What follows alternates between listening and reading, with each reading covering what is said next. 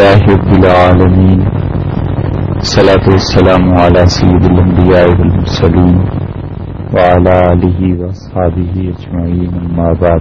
اللہ تعالی کے فضل و کرم سے گزشتہ نشست میں ہم اس بات تک پہنچے۔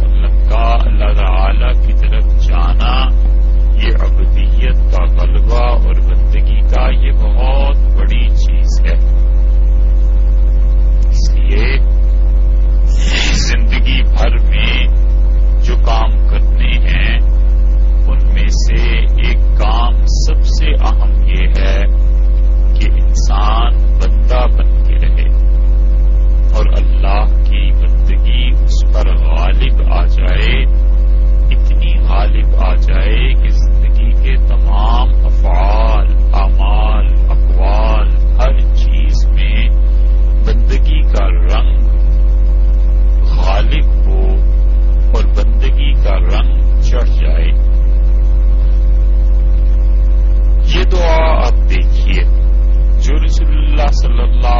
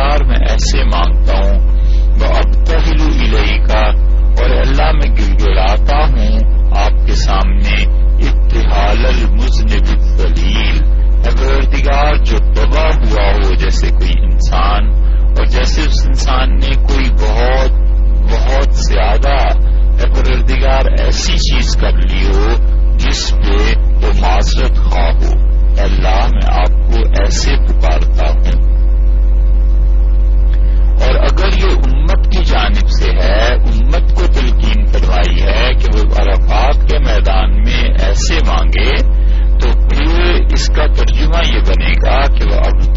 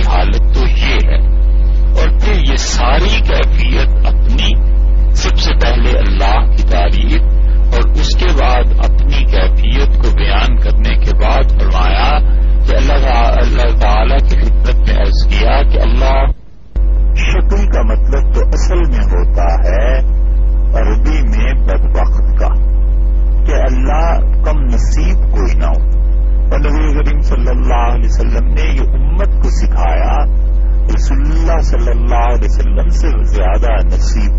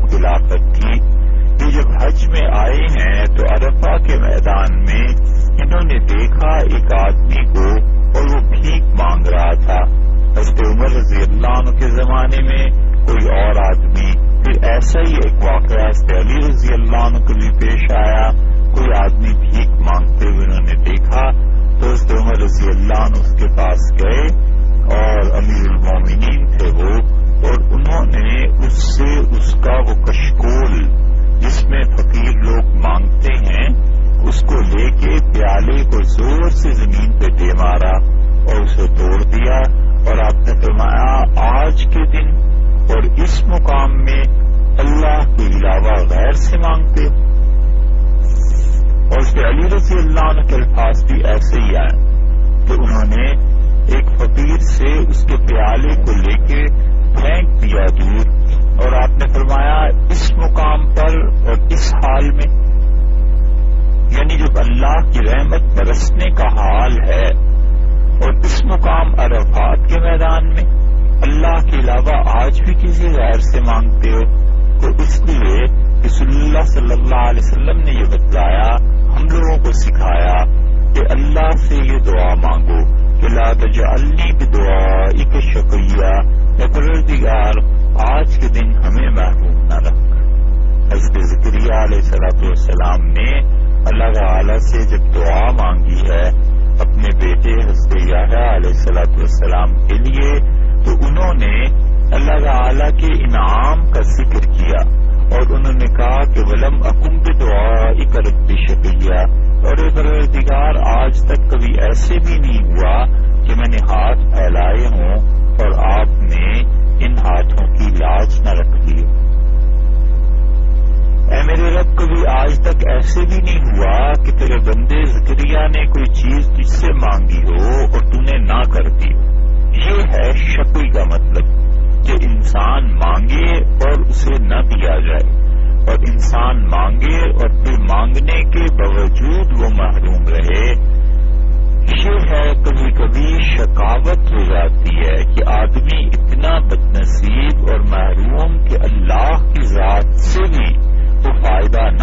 سکے۔ اور کبھی کبھی اللہ کسی مسلحت سے ایسے کر دیتے ہیں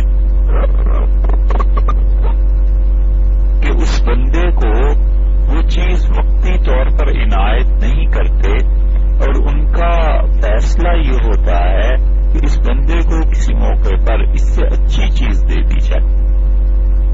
تو رسول اللہ صلی اللہ علیہ وسلم نے یہ کہا، عرض کیا کہ لا تجعلنی، اللہ لا تجعلنی بدعائی کو شکیہ وکلی رعوف الرحیمہ اور پھر اگلا جملہ یہ فرمایا وکلی رعوف الرحیمہ اور اے اللہ، میرے لیے بڑا مہربان بن جا.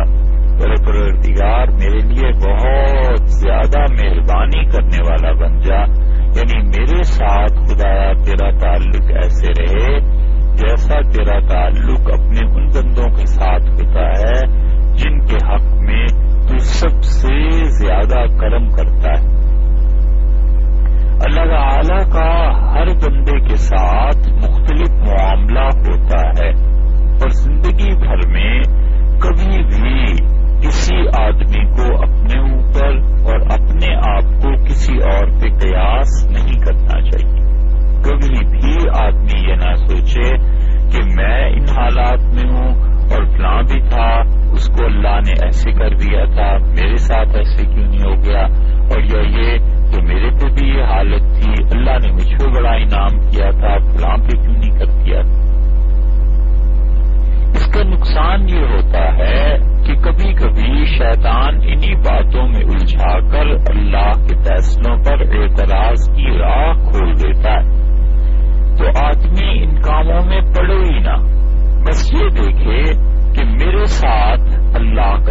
کیسا رہا؟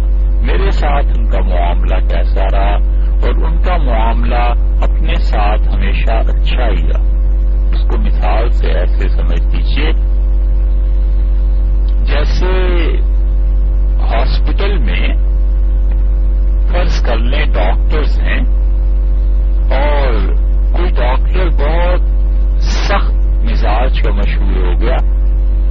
اور لوگ کہتے ہیں جی یہ ڈاکٹر صاحب بہت سخت ہیں، بہت غصے کا آدمی ہے بہت غصہ اظہار کرتا ہے۔ تو ایک آدمی کہتا ہے کہ بھئی ڈاکٹر صاحب آپ کے ساتھ تو ہوں گے، غصہ ہوا ہوگا، لیکن جہاں تک میرا تعلق ہے، میرے ساتھ ڈاکٹر صاحب ہمیشہ نرمی سے پیش آتے رہے ہیں۔ تو بس آدمی ایسے ہی سوچ لے کہ بھئی جس کے ساتھ اللہ کا جو بھی معاملہ ہے وہ اللہ تعالی کے علیہ اللہ ظلم کو کہتا ہے کہ خدا نے اللہ یہ ظلم کر دیا، یا اللہ نے میری بات نہیں سنی یا یہ ہو گیا یا یہ ہو گیا۔ بس آدمی اپنے متعلق سوچے کہ بھی تمہارے ساتھ تو اللہ کا جو بھی معاملہ پیش آیا ہو، مجھے اس سے بحث نہیں۔ باقی میرے معاملے میں، میرا پروردگار تو ہمیشہ میرے ساتھ مہربان ہی رہا۔ اس چیز کا سبب انہی آخری الفاظ سے ملتا ہے۔ وہ کلی رعوف الرحیمہ اور رسول اللہ صلی اللہ علیہ وسلم اللہ میرے لیے آپ بہت مہربان ہو جائیں۔ اور میرے لیے تو بار بار مہربانی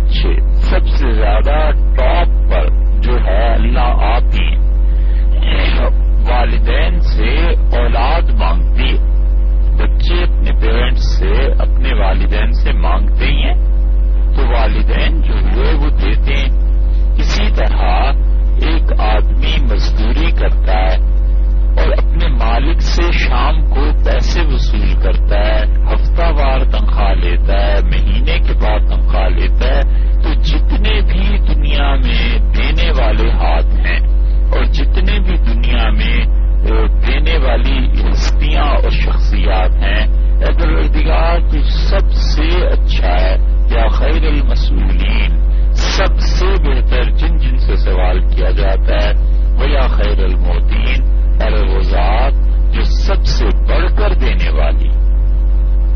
یعنی آپ جیسا دینا تو کسی کا بھی دینا نہیں۔ ہر کوئی دیکھتا ہے کہ انہوں نے کیا کیا تو اس کے مقابلے میں دیتا ہے۔ حتیٰ کہ والدین تک دیکھتے ہیں کہ بیٹا کیا کر رہا ہے، اس کے مقابلے میں کرم نوازی، شفقت اور محبت ہوتی ہے۔ ایک طبی سی بات ہے کہ جو اولاد فرما بردار ہوتی ہے، وہ زیادہ اچھی لگتی ہے، وہ نسبت اس کے جو اولاد کام نہیں کرتی، بات نہیں مانتی، تو وہ کم اچھی لگتی ہے۔ ایک قدرتی چیز ہے، کوئی عیب بھی نہیں ہے۔ مگر اللہ، وہ تو ایسے ہیں کہ ساری دنیا مل کر بھی اس کی نافرمانی کرے۔ تو بھی اس کے کرم پہ کوئی فرق نہیں پڑتا۔ وہ جیسے چاہے نواز دے، کوئی اس سے پوچھ نہیں سکتا۔ اسی معنی میں کر کے شیخ شرف الدین یا منیری رحمت اللہ علیہ، جو بہار کے بہت بڑے اللہ اور مشائق میں سے تھے، وہ کہتے تھے کہ اللہ کا فضل بغیر سبق کے بھی ہو جایا کرتا ہے۔ اللہ کے فضل کی، اس کے کرم کی کوئی علت اور وجہ ہونا ضروری نہیں۔ بس اس کی مرضی، وہ مالک ہے۔ جیسے چاہے کرے۔ اندازہ کیجیے کہ ایک آدمی اپنے گھر سے نکلتا ہے اور لوگوں میں روز روز وہ جھگڑے دیکھتا ہے۔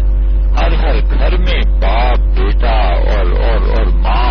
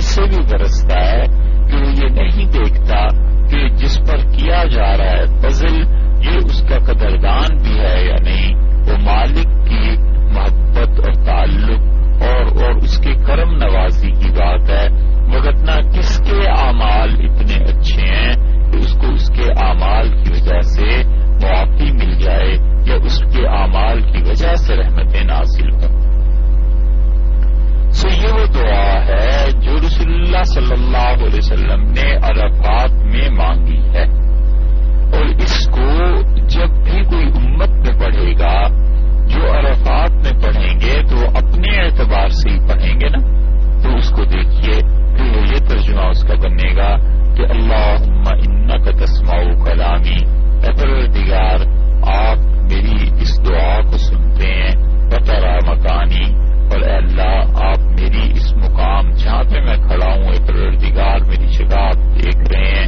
بطالم سلی وعلانیہ کی اور اے اللہ، آپ خوب جانتے ہیں، جو کچھ کے پوشیدہ ہے اور جو کچھ کے ظاہر ہے۔ لا یقفا علی کشیم من امری۔ اور پروردگار، میری کوئی بات آپ سے چھپی ہوئی نہیں ہے۔ وأنا البائس الفقير المستغيث المستجير الوجد المشفق المقر المعترف بذنبي. وأنا البائس الفقير. اور پروردگار، میں سختی میں مبتلا.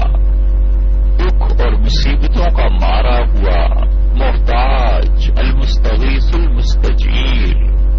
جو تیرے پاس پناہ لینے آیا ہو اور جو تیرے لیے تیرا نام لے کے فریاد کر رہا ہو، جو تجھے پکار رہا ہو البجل المشفق، ڈر رہا ہو، کانپ رہا ہو، المقر المحترف بزمبی اور خود اپنی زبان سے اقرار کر کر کے بتا رہا ہو کہ وہ اقراری مجرم ہے اور اس نے گناہ کیے ہوئے اسلق مسلط المسکین۔ آج تجھ سے ایسے مانگتا